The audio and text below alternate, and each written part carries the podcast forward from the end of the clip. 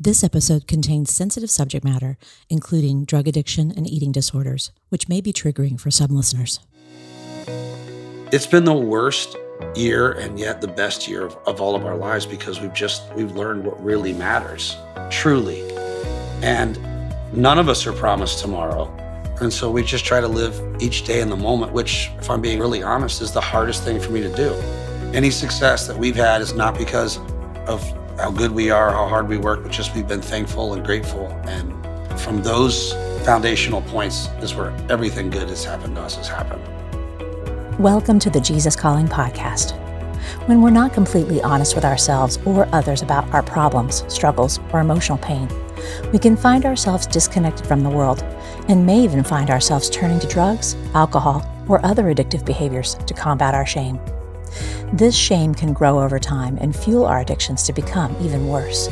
But there is hope in overcoming these destructive cycles, and we don't have to live in the shadows of our secrets. Jesus tells us in the Bible that if we follow Him, we can know the truth, and that truth can set us free. Our guests this week battled their own secret pain and addictions, only to find the freedom that comes by pursuing the truth that Jesus so readily wants to show us.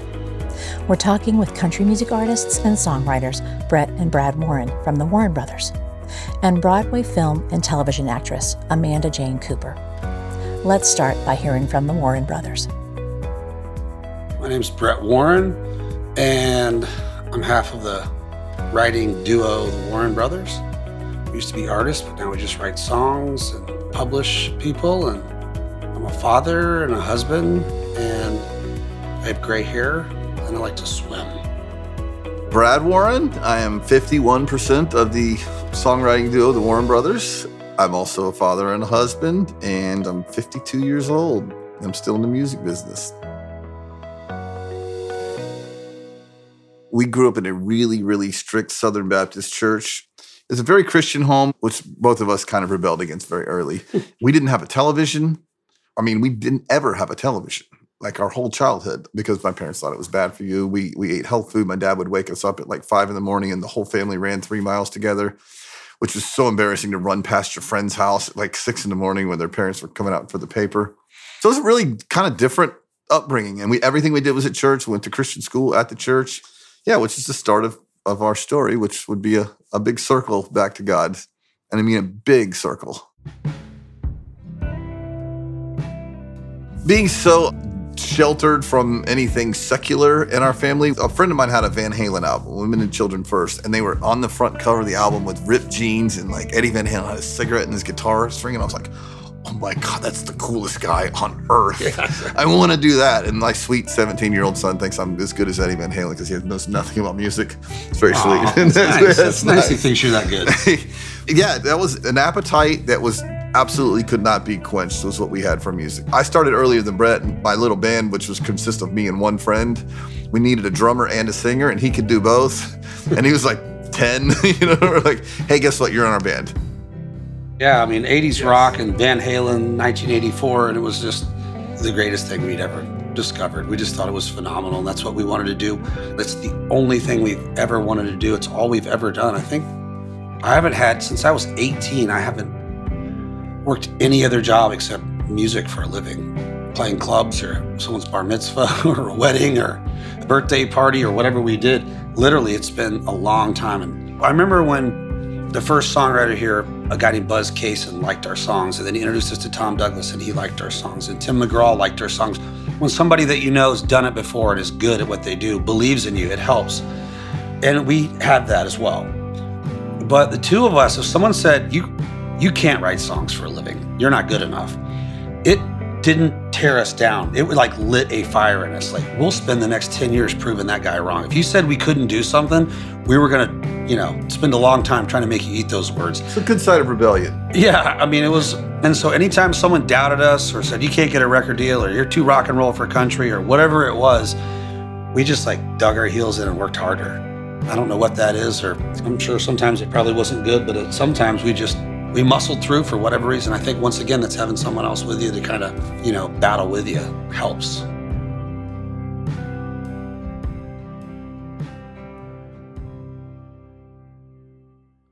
Yeah, we didn't drink early in our lives. We waited till we're, you know, early 20s and sort of started. We sort of just sort of tiptoed away from the mothership, you know, everything you'd learned in life, your foundation and spirituality. It was sort of all religion at that point, not much relationship. And so I didn't really plan to go that far, but you just sort of tippy toe away from the boat far enough. And all of a sudden you look up one day and it's a long way away.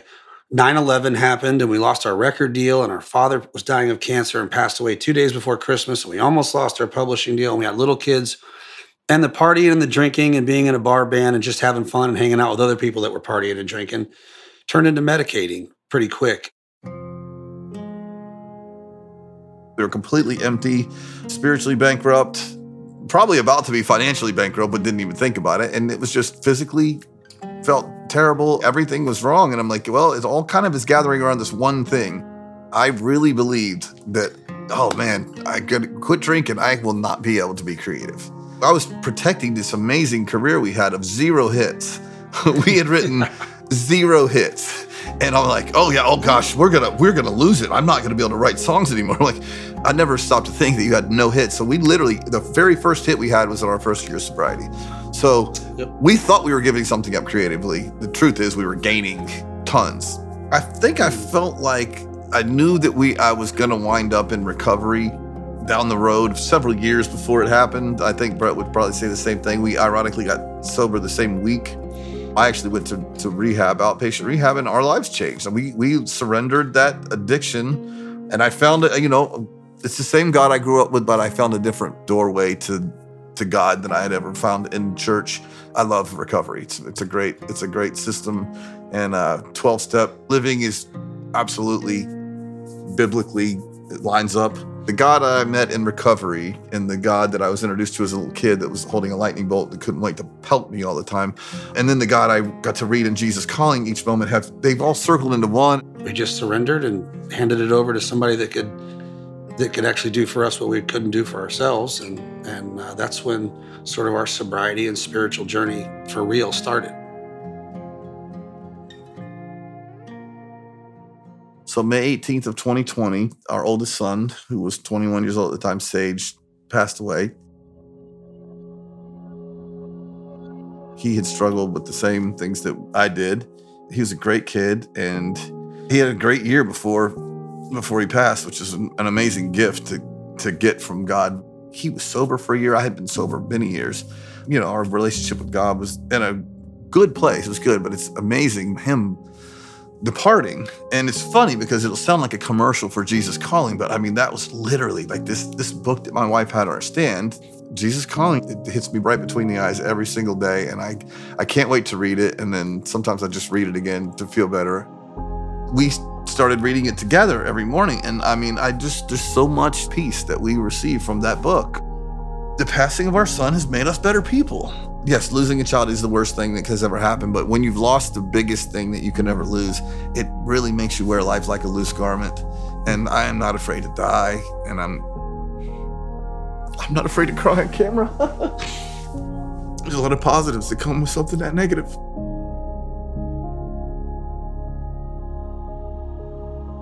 I mean, there have been times since Sage passed away that he's counseling me. I'm like, how are you, how are you so focused and driven? He's just at peak. There's there's two ways you could have gone: the, the selfish way or towards the cross. And he chose the right way. And the providence of God, that God's in control and all that.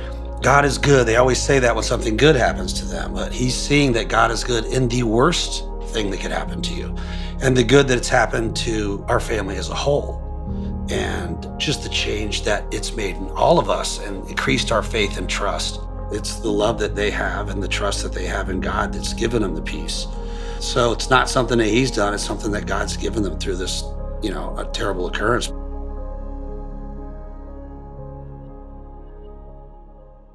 We have used this situation to to be of service and my wife and I both have groups for parents that have lost children that have unfortunately have grown over the last year. And I mean, we started pretty quickly, but it's a time to sh- people that you, unless this has happened to you, you can't understand it. You just can't understand it. Just like being an addict or an alcoholic. When you make a stand with your life and you're living in recovery, there's a lot of people that need help in that area and they just God presents them to you, people bring them to you. They come to you and ask you for help and that's being of service is just part of our life now and and helping other people is just what helps us to stay sober and it's just it makes us feel fulfilled. I always thought our purpose and meaning was songwriting and I think that's what we do, not who we are but I think because of that particular job, and it is kind of a cool job, and you're attached to a lot of cool things and famous people and those kinds of things. But it really what it leads to is helping other people at a level, and that, that gives that gives us both, to me, meaning and purpose. To learn more about the music of the Warren Brothers, visit their website at warrenbrothers.com. Stay tuned to Amanda Jane Cooper's story after a brief message.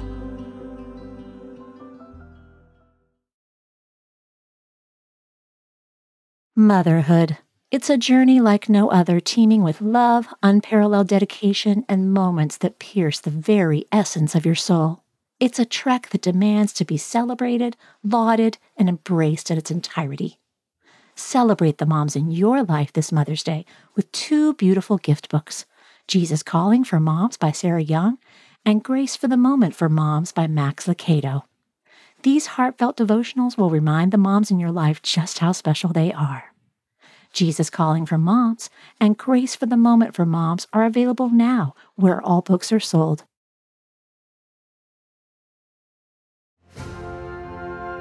During times of transition and unknown next steps, it's more important than ever to cling to the promises of God and to tune your ear to what Jesus has to say. Jesus Calling for Graduates is an encouraging compilation of 150 devotions from Sarah Young's brand. Grads will find topics such as discerning God's will, self worth, trust, support, and much more. Jesus Calling for Graduates is perfect for both high school and college graduates as they embark on the next chapter. Look for our special custom edition of Jesus Calling for Graduates, available exclusively at faithgateway.com.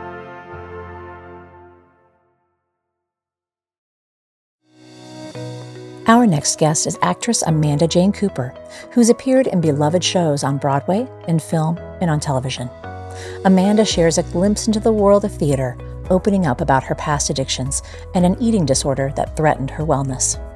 As she began a journey of recovery and also a pursuit to know the heart of Jesus, she began to be renewed from the inside out. Hi, my name is Amanda Jane Cooper. I am an actor, storyteller, singer. I am blessed to get to do what I love on Broadway as well as on screen, on television, and in films. I played Glinda in Wicked on Broadway and have worked on several television shows out in Los Angeles like Glee, Jessie on Disney, Bones, CSI, SVU right here in New York City, as well as Hallmark and Lifetime movies. I love what I get to do, and I'm so grateful to be here today.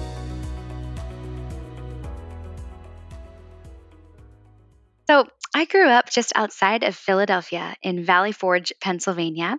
I'm the oldest of three with two wonderful parents. I was a really, really shy kid growing up. And for instance, at recess, I would just stare at the concrete and wait for it to be over so that I could go back inside and hang out with the teachers. I was very shy, but all of that changed in fifth grade when I auditioned for the fifth grade musical. And the music teacher there, Mrs. Susan Messner, saw something in me and gave me a role, which quite literally opened up my life. I started to develop passion and I made friends and I had community. I came out of my shell. I started to become very interested in acting. It became my number one passion. I did all of the plays and musicals all throughout middle school and high school. And so when it came time to say, okay, what are my dreams for my life after high school, I sort of was at a fork in the road of, okay, do I want to go be in some kind of communications role or do I want to try this acting thing? And ultimately, I decided, you know, let's try this acting thing. And I'm so grateful that I did. So, I had the opportunity to go to Carnegie Mellon University where I majored in musical theater and acting. And that experience was very sharpening as an actor. And while I was at Carnegie, I actually had the opportunity to meet the legendary Mr. Stephen Schwartz, who is the composer of Wicked, among many other musicals. I was 19 or 20 years old and I had the opportunity to sing Popular, which is Glinda's famous song, in front of Mr. Schwartz. Needless to say, I was so nervous, but I went up there in my little pink dress and did my best. And when I was finished singing, he said, You know, Amanda, I think you might play Glinda one day. And I'll tell you what, I just about passed out because Glinda was a role, as we all know, originated by Kristin Chenoweth, who y'all know and love. I had seen her twice in the original cast when I was just starting high school. And so it meant so much that he saw something in me as a storyteller that could possibly fit the needs of, of his show. So after I graduated, it was about 10 months after I graduated from Carnegie that I got a call from my agents saying that they'd like me to play Glinda on the first national tour. So I was so grateful to have that dream fulfilled at 22 and to tour the country, visiting all kinds of states and all kinds of people, bringing this beautiful, beautiful story of redemption to life. It was also at this time that looking back, I realized, oh my goodness, at the time success was was God to me. I didn't really have a sort of deep relationship with with God throughout high school and college. I when I was a freshman in college developed an eating disorder and basically didn't know what to do with my pain. I didn't know what to do with my insecurities and my shame. And I really did think that I had to earn my value, earn my worth, prove my perfection. So that was through misusing and abusing my body, but also trying to fill that God shaped void in my soul with relationships, with promiscuity, with substances, with success, even. Body image issues are sadly incredibly common for so many women and young girls and men as well as young boys, and they can creep up without a lot of warning because of certain messaging that is within our culture and, and our world. And so, yeah, my experience was very similar to that. It was sort of unexpected in a way. The first time I ever was unkind or went against myself, I'll call it, in this area was my second semester of my freshman year in college. And I had a moment where I suddenly became aware that the food that I was eating, I, I didn't want it to, to be in my stomach anymore. And just as a warning for anybody who that this might be a sensitive topic and sensitive content, but it was then that I started to engage in bulimia. There was a pattern of that for a while.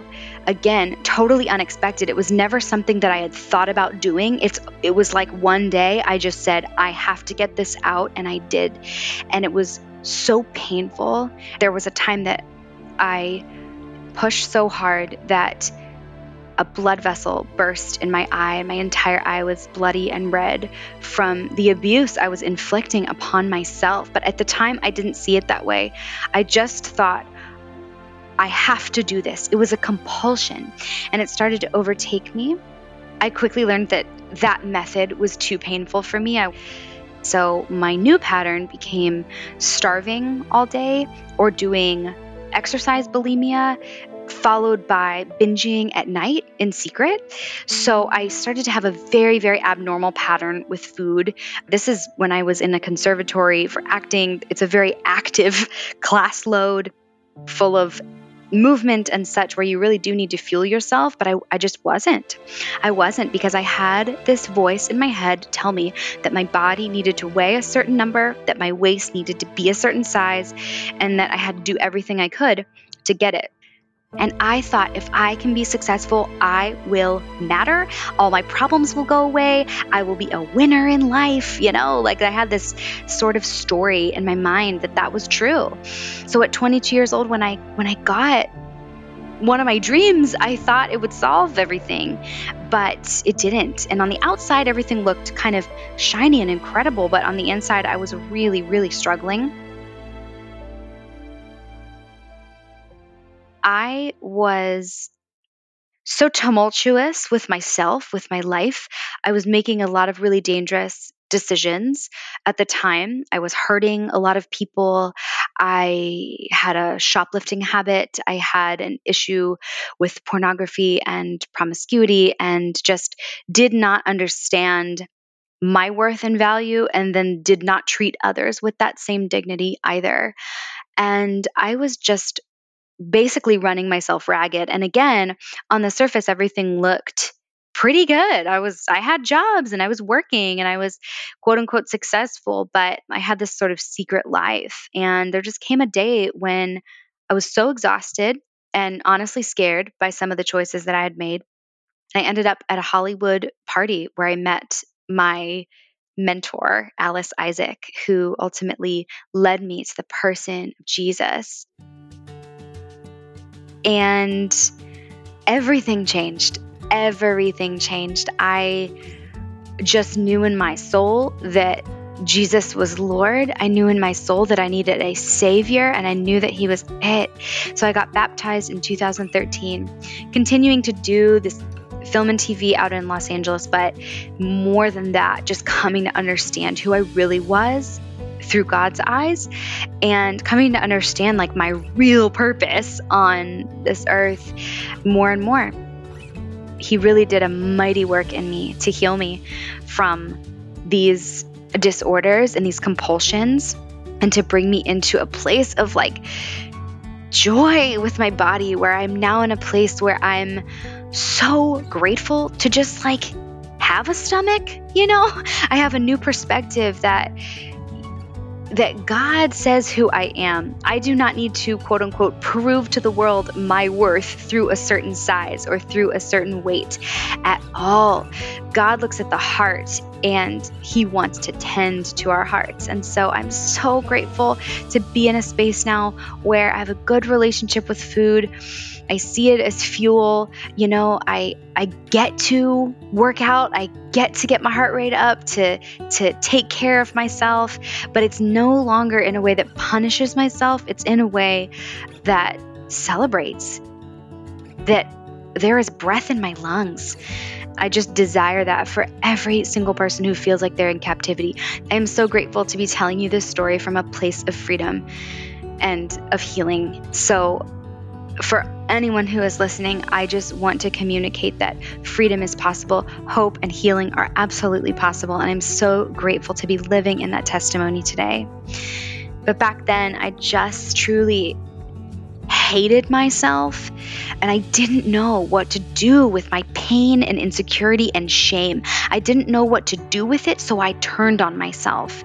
For five or six years, I need Jesus every day to continue to heal me, but it was so beautiful to see that transformation happen from truly so dark to then living in the light in this way.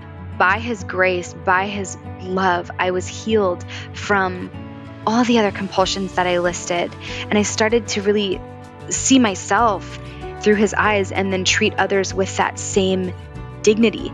I'm not perfect at it.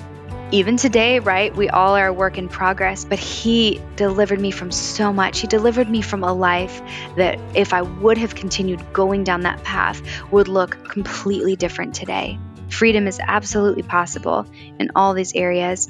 And I fully believe that by the blood of Christ and his healing power, we can be set free from addictions, compulsions. We can go to him in distress, pain, anger, insecurity. He is big enough and good enough, better than good enough to handle whatever we bring to his feet. And he really longs, I think, to cover us and to heal our hearts in those ways. To learn more about Amanda Jane Cooper and her work, please visit amandajanecooper.com. If you'd like to hear more stories about people who found freedom from their secrets by embracing truth, check out our interview with Ryan Sheckler. Next time on the Jesus Calling podcast, we hear from Danny Gokey, Christian music artist and American Idol finalist. Danny shares about some of the more difficult times in his life, from losing his wife to struggling to find his place in music, and how he clung to prayer through all of it. One of the things that I think is pretty cool is that God will give you markers along the way that'll keep strengthening you and keep giving you fuel on the flame. Maybe the spark is small, but a little bit of fuel to get that flame hot again to say, hey, this is not over. And that's what happened with me. I just kept moving forward, kept believing God. Want to hear more inspirational stories of people who have been changed by a closer walk with God? Then subscribe today to the Jesus Calling podcast on Apple Podcasts, Stitcher, or wherever you listen to your podcasts. And please be sure to leave a review, which helps us reach and inspire others with these stories. Plus, if you like seeing our guests as well as hearing them, you can find video interviews available on our YouTube channel at youtube.com Jesus Calling Book on Facebook and on the Jesus Calling Instagram page.